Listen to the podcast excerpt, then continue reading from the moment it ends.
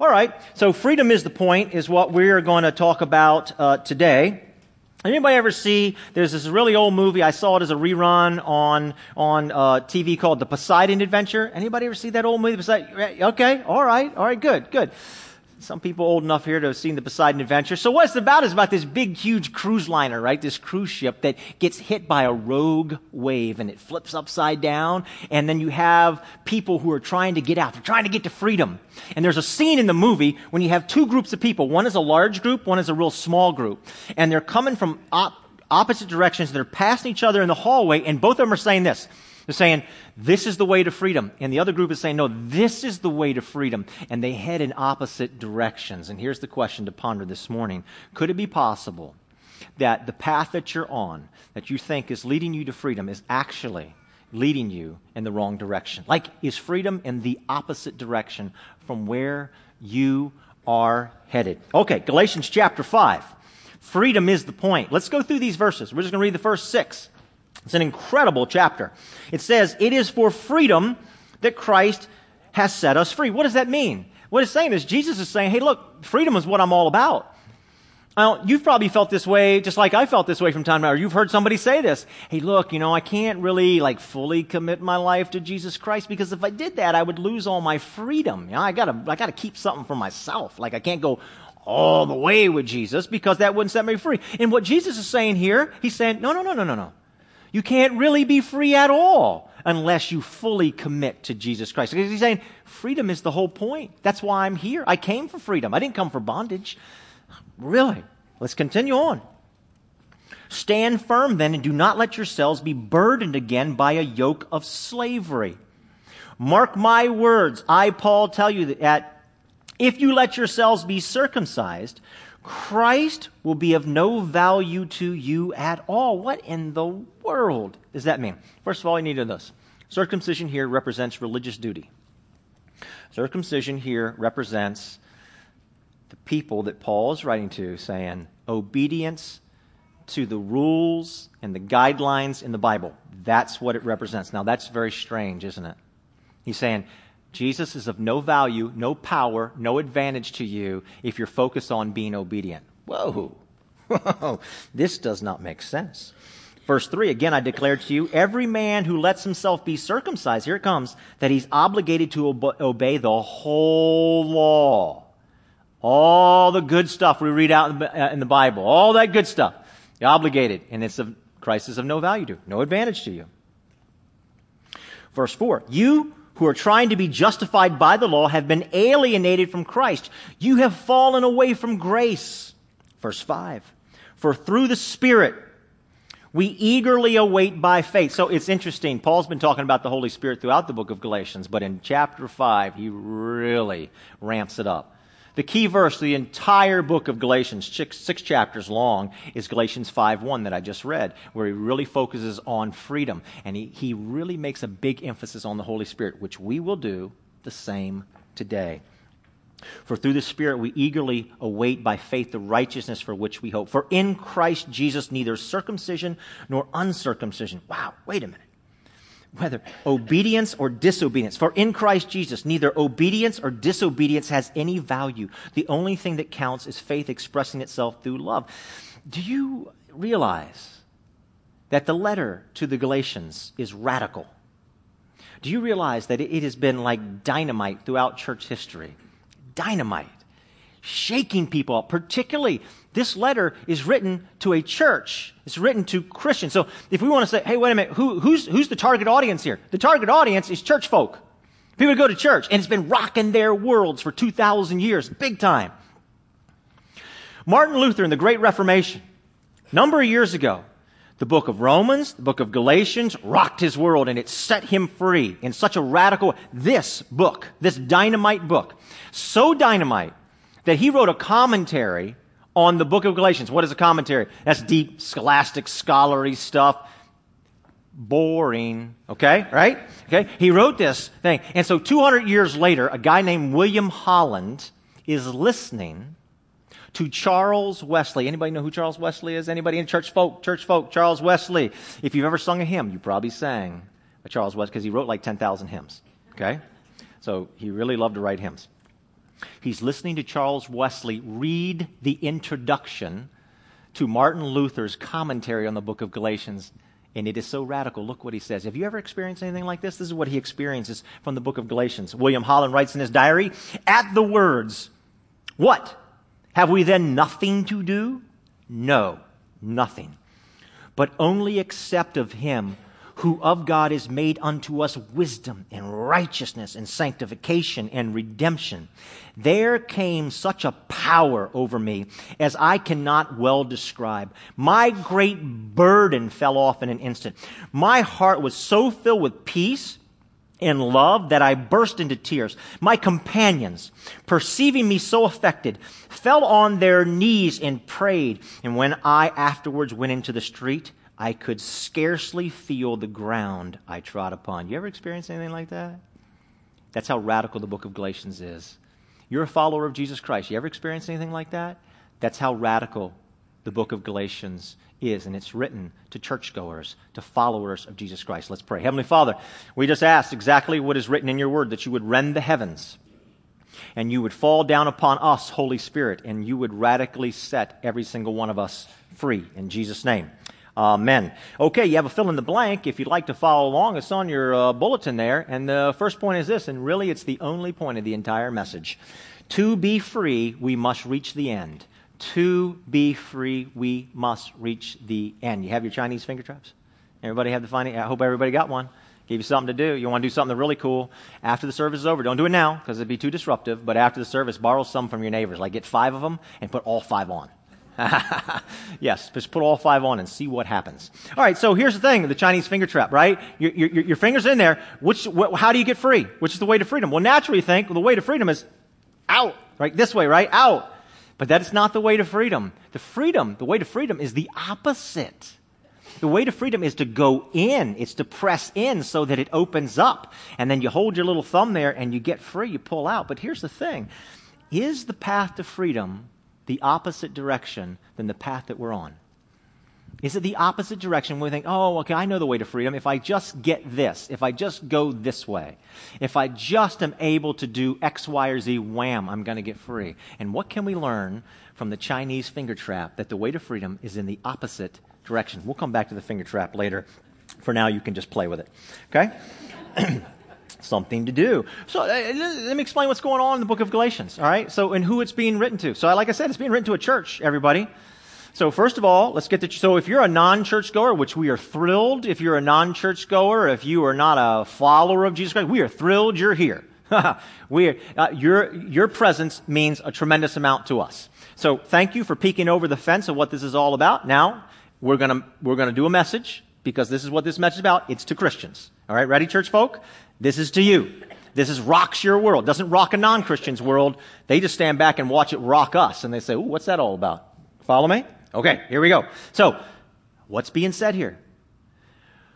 Galatians is written to church people who, at one point in their life, were morally liberal, morally excessively liberal. Whatever makes you feel good, do it. If it works for you, oh my gosh, man, go for it all day long.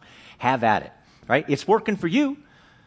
And more liberal people would say, hey, don't you dare, don't, don't you dare judge me. Don't you bring your morals down on me. These were people who seriously valued being morally liberal. Okay? That's who they were. Now something happened. Uh, Paul preached Jesus Christ to them. They accepted Christ as Savior, and this radical thing began to happen in their lives. And over a period of time, over a period of years, they began to become, watch this, watch this, morally conservative morally conservative. So they had made an idol out of individual freedom. And now Paul's, Paul says in verse number one here, he says, You're slipping into bondage because you've made an idol out of biblical obedience. Whoa.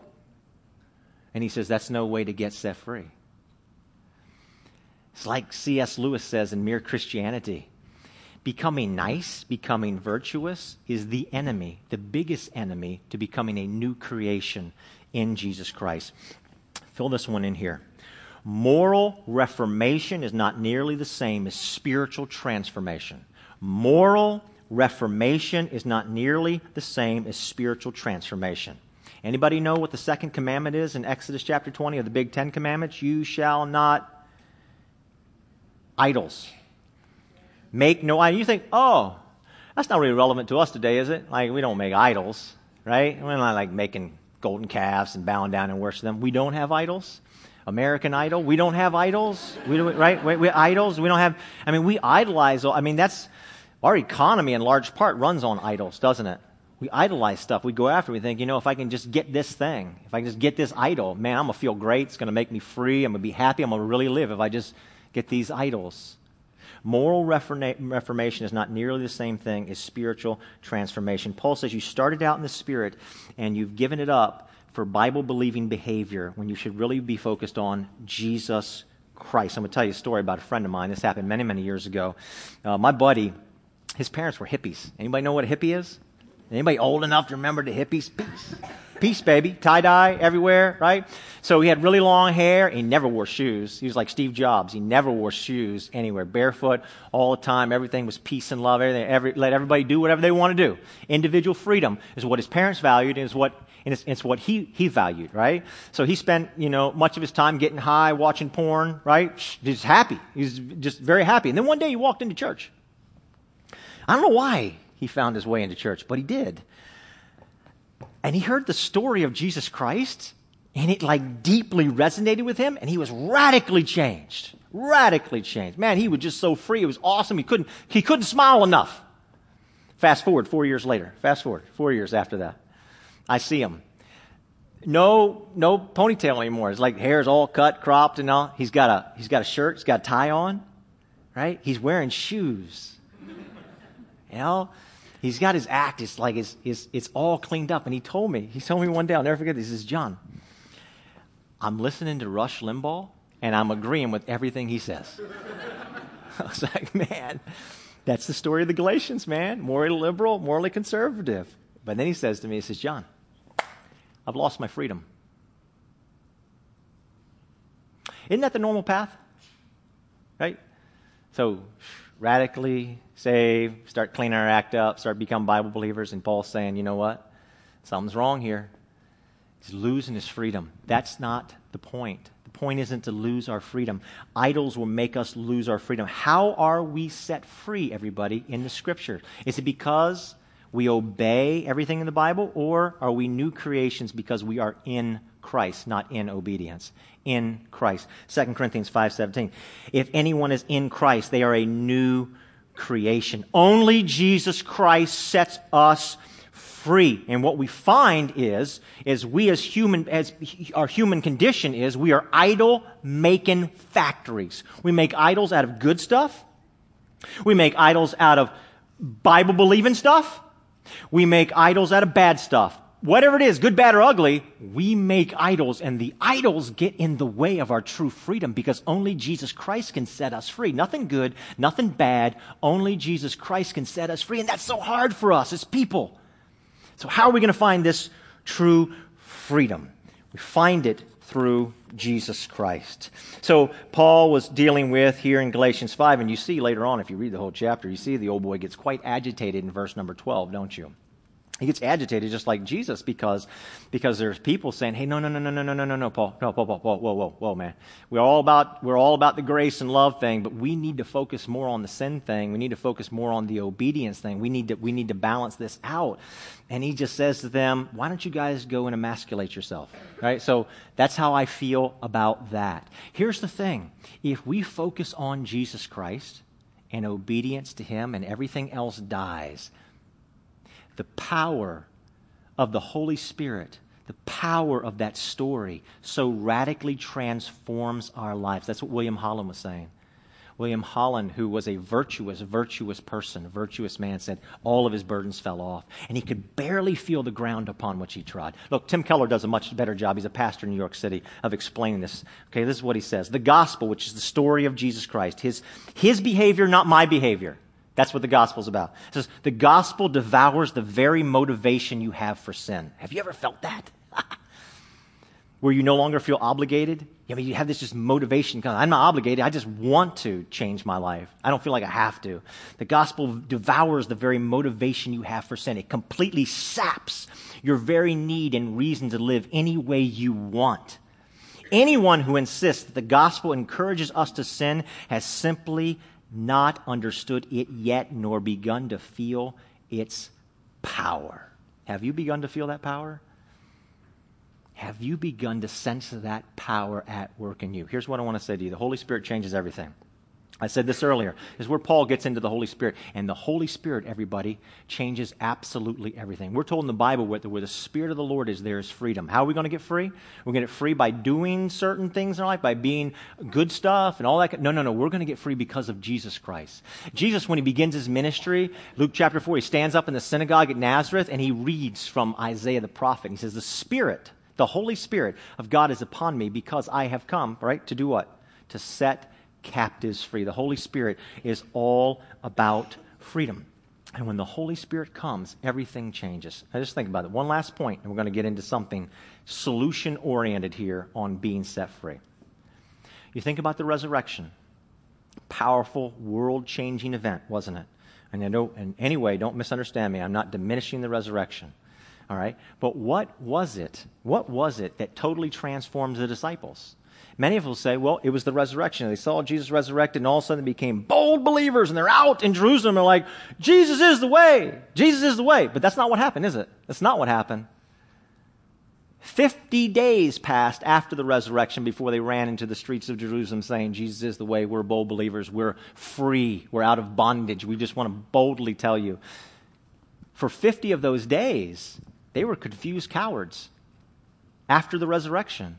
We see the disciples going back to the Sea of Galilee, a couple days' walk back to the Sea of Galilee. And what do they do? They return to the fishing nets. It's only after the Holy Spirit falls. It's only after the Holy Spirit falls that their lives are radically changed, that they're radically set free. And what I want to say to you this morning is, is when the Holy Spirit falls upon our lives, it's when we get to experience true, true freedom. Jesus says in Matthew 10 39, I often wondered how in the world do you get to this place?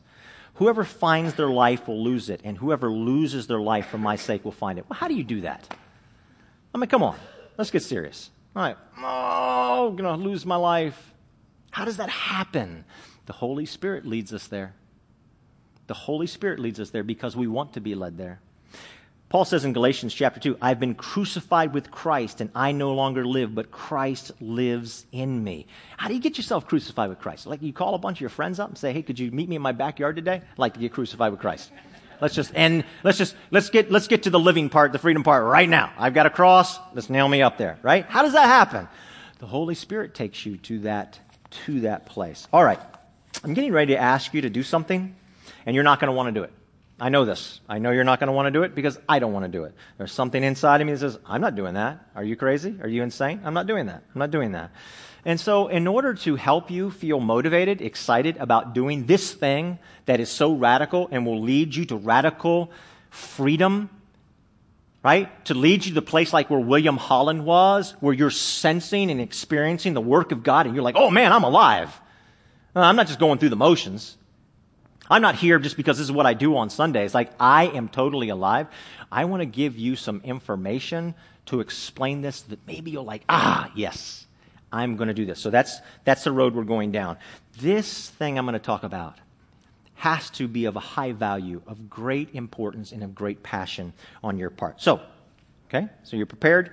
Here we go. This is why I'm going to, in a minute, you're going to say, why in the world are you talking about this? Okay, I'll explain in a second. Let's look at the quote.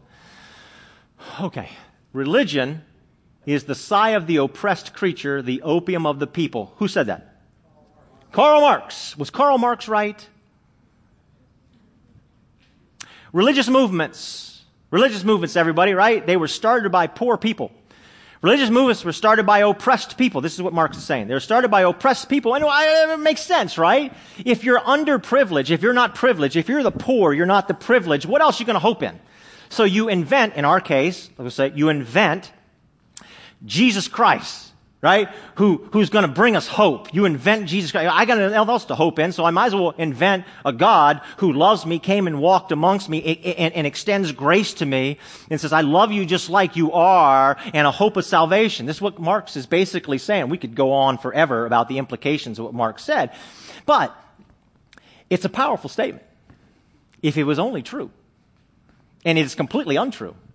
Not just with Christianity, but all around the globe, it's completely untrue. Do you all realize, don't you, that religious movements don't start with the poor, they start with the privileged? You know that because you all are smart Arlingtonians. That's completely wrong. It starts with privileged people, not the poor people. Let's talk about Jesus. Let's talk about him for just a second. All right, listen. You all know the wise men, right? Came and visited Jesus, baby Jesus, back in Bethlehem. Did it, did it ever strike you as funny? Um, whether you're a church person or not church person, you hear about the wise men visiting, they're bringing the three gifts. What are the three gifts? I couldn't really understand what you said, but uh, gold, frankincense, and myrrh, right? So here's what I've been told all my life about gold, frankincense, and myrrh. Fabulously expensive gifts. Gold, well, we got that. But the frankincense and the myrrh were also very, very expensive gifts. Very, very, very expensive gifts. But Jesus was a poor peasant. Jesus was a poor peasant. And his followers were all poor peasants. Did it ever strike you as funny? All right what did Mary and Joseph do with all that money? Like, did they stop at Atlantic City on the way down to Egypt and, and like blow it all? Did they fly first class down to Egypt and blow it all? How did they get to be such poor peasants? How'd that happen? Right? Because Jesus is a poor peasant. Well, something is a little strange to us because we're told in Luke chapter 2 that Jesus and his family every single year went to Jerusalem for the great feast. Do you realize something? Only rich people did that. Only rich people did that. Poor people couldn't afford to do that. Poor people at their very best could go once in their entire lifetime. Isn't that strange? Now, Jesus was a poor carpenter, right? That's what he did. I mean, he didn't spend his time studying or anything like that. What he did is he just built stuff till he was 30 years old. Isn't it strange that he only told three stories in all of his stories that he told about building? Isn't that strange? And his audience, right, was all poor. But isn't it really strange that he talked about land ownership, something poor people knew nothing about? He talked about investing. He talked about having servants, having tenants. He talked about inheriting things. He talked about banking practices. His disciples were all poor, except for Matthew, who was incredibly rich because he was a tax collector. And except for James and John, who ran a fishing enterprise and had their own hired servants. And probably except for Peter, who seemed to be running a little fishing industry of his own, and some scholars think they actually owned a couple houses around the Sea of Galilee. How about Paul, who we're talking about here, right? He was poor. Or was he privileged? Well, the old boy got two PhDs by the time he's 21, is what we're understanding him. So somebody was paying for a very expensive education somewhere, right?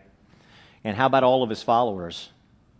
somebody counted up that 42 people that were main followers that were named in Paul and his letters were all people of privilege and they weren't poor. How about the Roman Empire? Second, third, and fourth century Roman Empire.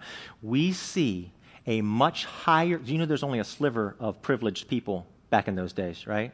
there's no middle class, right? So only a few, just a little tiny sliver. Why is it that when we dig up Rome today that we find a higher percentage of privileged people who were Christians. One last. Can I give you one last one? I know you're fascinated. You're on the edge of your seat. this all means something, so hang with me. This actually means something extremely important to you. So soak it in. Martin Luther, the Great Reformation. Was he poor? Come on. You know that. He wasn't poor. Martin Luther, the great reformist, was privileged. He's a privileged lawyer. Everybody knows lawyers are making all the money in this country, right? He's a privileged lawyer. Who opposed the Reformation? The poor opposed it. Who supported the Reformation? Princes and professors. Princes and professors. William Holland, I quoted a few minutes ago. Was he poor or privileged? He was privileged. Why have I just told you all of this fascinating information? And what does this have to do with freedom? Historically speaking, everybody, it is the privileged who have taken possession of most, or in some cases, all of their idols and realized that their idols could not set them free. Tom Brady, who plays for a team that nobody likes, right? A few years back, he did an interview on 60 Minutes. He was 30 years old at the time. He had won three Super Bowls already. He was at the top of his game. Okay? Super popular, super rich, three Super Bowls, and fellas, married to a supermodel. He had received all of his idols. And he says, quote, ready? It's on the screen. Look at it. Why do I have three Super Bowl rings and still think there's something greater out there for me? Now, you're sitting here this morning. I'm getting ready to ask you to do something. I ask you to do something really, really important. I'm going to ask you to do this. I'm going to ask you to passionately say to the Holy Spirit, Take me to the death of all my idols. Take me to the end of myself. And you're going to say, Amen. There is no way, John, I'm going to pray that. And I'm going to tell you, do you think that somehow you're an exceptional person? Do you think somehow, okay, I know Tom Brady's married to a supermodel and has three Super Bowl rings and didn't work for him, but I, I swear, John, it will work for me. it's going to work for me. Maybe it didn't work for him, it's going to work for me. Really? Do you think that highly of yourself? Religious movements, the power of the Spirit, mainly begins with the people of privilege who have received their idols and realized, I'm still empty, I'm still in bondage, I want to be set free. Why would you hesitate in asking the Holy Spirit to fall on you this morning and to lead you to the graveyard of all of your idols where everything else can die? Why would you hesitate to do that? Like, oh man, I, I, God's going to take everything from me. That's an irrational thought. I just told you it's the privilege who get everything they want to realize their only freedom is found in Jesus Christ. So why would you hesitate? Guys, you might walk in next week with a supermodel on your arm. Why would you hesitate to do Our parking lot's going to be filled with Mercedes and Porsches next week if you'll pray this.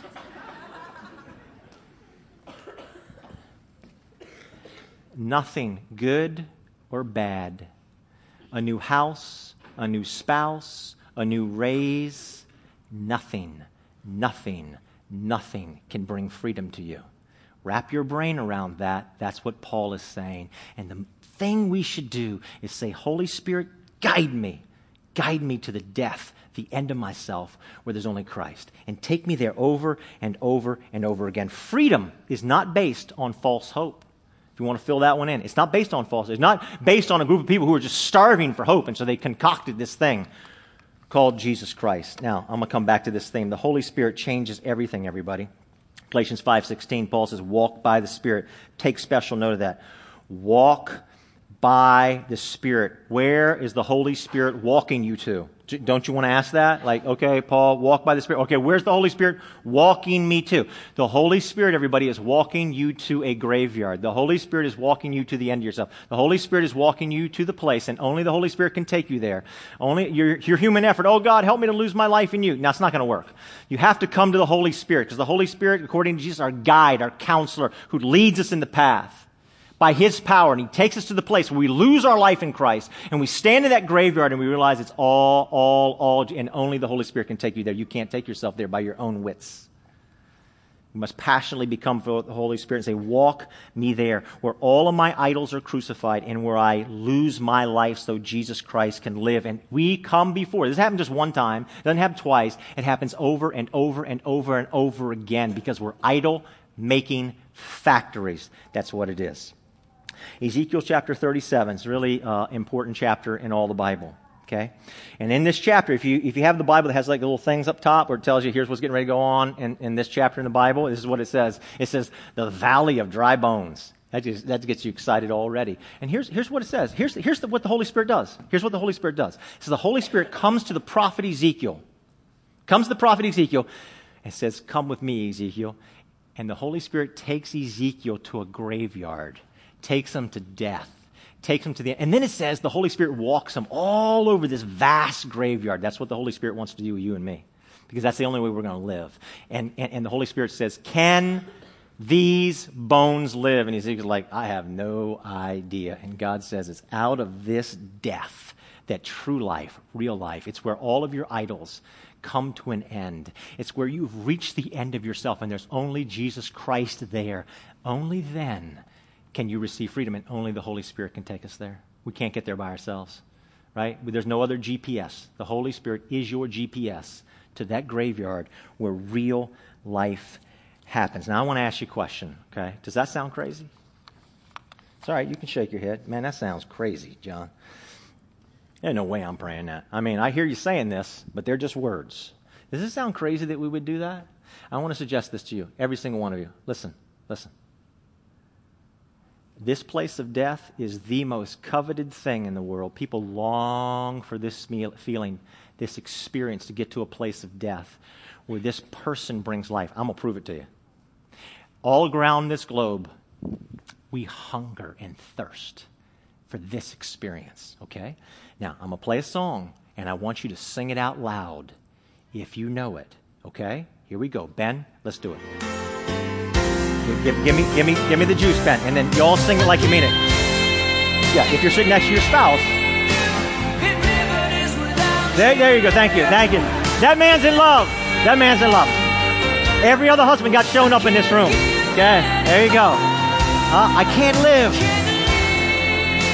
The first service sang it.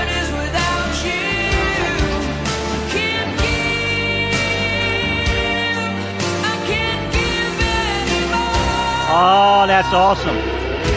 Hey, man, we're going to take a collection get you some singing lessons. That's all right. Okay? I like the passion. I love the passion. Look, isn't that what we covet all around the world? Baby, I can't live without you. I like, I did not live. I have not started living until I met you. Everything else since I've met you, everything else has died. We're like, oh yes. I long for that feeling. Is this so crazy? Is it really so crazy? Is it really so crazy? Or do we actually long to get to a place where we meet somebody? It's like everything else dies in me. When I first met my wife, oh my gosh. Oh man, it rocked my world. Like, oh yes, Krista, Krista, I would like live the rest of my life in the corner of a room just to be in your presence. Where have you been all my life? I have not lived until today. Today life has begun and everything else has died. She used to wear this perfume called opium perfume. And she would walk in there and I just, woo, man, that was awesome. Man. I just, mm, it's awesome. You know what I'm saying? Is this really that crazy? Or do we long for this? Do we long for this? Do we long? Here's the thing. You know, it's great when we meet somebody like that and the chemistry works and it's awesome and we're like, man, I'm dead to everything else, just me and you. That's great, but it is temporary. I'm talking to you about Jesus Christ, where you can experience eternal life and eternal freedom and eternal joy in a powerful way. But you got to get to the place where you say, Holy Spirit, lead me to the place of death.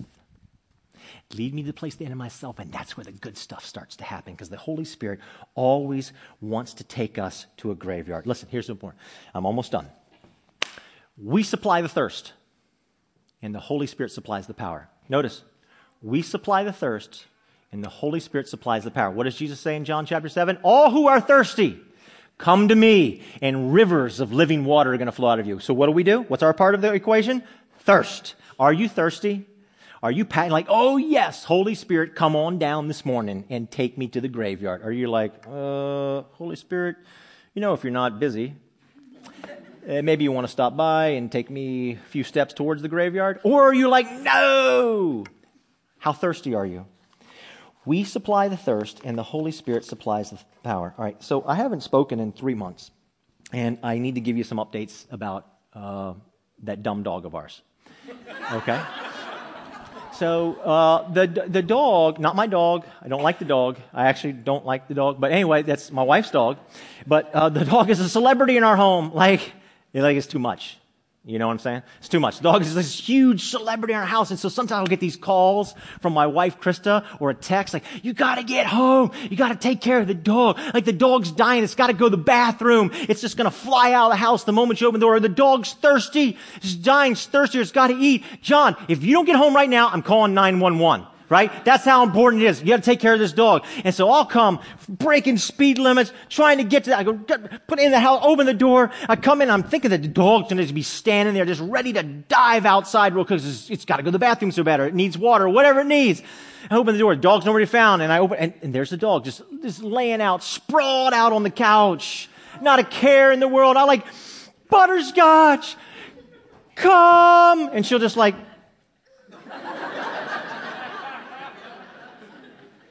Aren't you thirsty? no thirst whatsoever. I came home one day, I came home one day, and that dumb dog was on top of our bed, sleeping on my pillow. On my.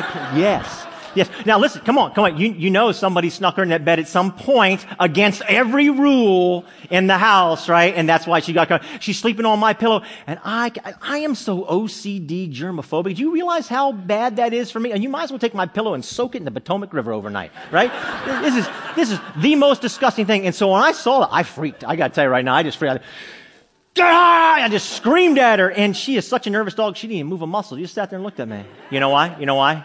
She's a protected dog. You know how the mafia, they have their made people? That dog is a made dog, right? And my wife is the mafia leader in our house. She knows if I touch that dog, I'm in huge trouble. Thirst, thirst, thirst. I can tell you all about this. You can take a horse to water, but you can't make him drink. Every single one of us, Jesus Christ says, don't be like my dumb dog, right? He says, thirst. Be passionate about this. Because this is super, super important. All who are thirsty, come to me. All right, I'm going to close by telling you this really short but extremely important story that's in the Bible in the book of Genesis. Jacob. Jacob, Laban, who is the father of Rachel and Leah. Rachel is a supermodel. Hey, remember Tom Brady? Rachel, Rachel is a supermodel, and Leah is not. Okay? And so Jacob meets Rachel one day and he's like, whoa, he's just blown away. She is it. Man, she's supermodel knockout. I've got to have her and goes to Laban the father and says, listen, listen to this. He says, I will work seven years just to get her hand in marriage. Now, if you're wondering, is that normal? Not normal. Not normal. It's excessive. It's overly excessive. Nobody does anything like that. I'll work seven years to get her hand in marriage. And then it says this. Check this out, ladies. It says, seven years is like a day because he was so raptured by her. He was just so enthralled with her. So the wedding day comes. And um, just maybe a word to the wise Jacob, I guess, gets so liquored up that he doesn't even know what's going on. And Father Laban doesn't give him supermodel Rachel. He slips in older sister Leah, who was not coveted. And then we're told simply this it says in the scripture, it says, And the next morning, Jacob woke up, and it, then it says, And there was Leah. there, was, there was Leah. Now you read the Bible and you're saying, what, what am I supposed to learn from a story like that? Right? what am I, who, am I supposed to be like Laban or Jacob or Leah? Which one am I supposed to be? Everybody, I'm going to tell you something really important. I'll keep saying this over and over again. The Bible is not random stories that you're looking for a moral hero. The Bible is one story telling us one thing. And what's the one thing saying? That you can't make an idol out of anything, that Jesus Christ is the way. And so what's the, what's the deal? Whatever idol you're after, whatever idol you think you got to get that raise, you think you got to get that, uh, that job, you think you got to get a house, you think you got to get a spouse, here's what I'm here to tell you it's always Leah. Listen to me. It's always Leah. That's what the Bible's shouting at us. You think that by getting that thing, you're going to be free and live. And what the Bible says is it's always Leah. Your idols always leave you empty. That's what Tom Brady is shouting to us. They leave us empty and we can only find life in Jesus Christ. So we're going to pray here and we're going to allow for just a few moments of space. And I'm going to encourage you to do one thing.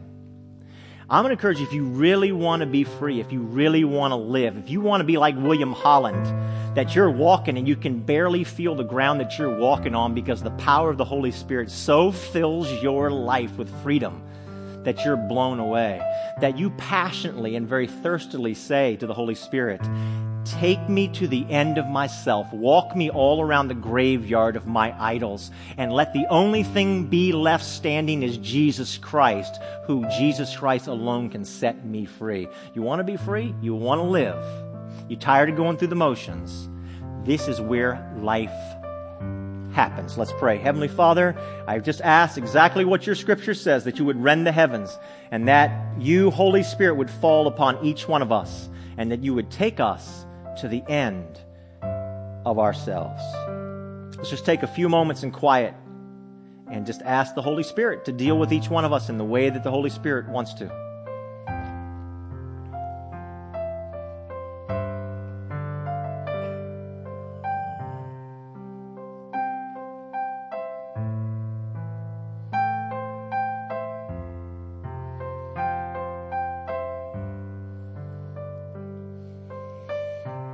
Right, I'm going to conclude in prayer here, and then I'm going to say amen. I just want to say that anytime, including right now, our prayer team is going to be against the uh, far wall to your right, and uh, they'd be happy to pray with you about this all important thing. Heavenly Father, I thank you that we have a true hope for freedom. It's not a false hope.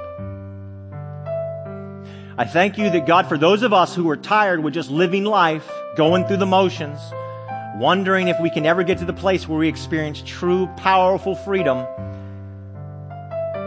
that God, that you say we can. For many of us, the direction of our freedom is in the opposite direction of which we were headed. But Holy Spirit, you can take us down the path to true freedom. So come, Holy Spirit, lead us to the graveyard of all of our idols and let us experience the power of true freedom freedom and Jesus Christ our Savior. Thank you, Lord. In your awesome name, Amen. Thanks for listening to this week's message. Grace Community Church, a church for people who don't go to church, meets on Sundays at 9:30 a.m. and 11 a.m. in Arlington, Virginia. Connect with us anytime at trygrace.org.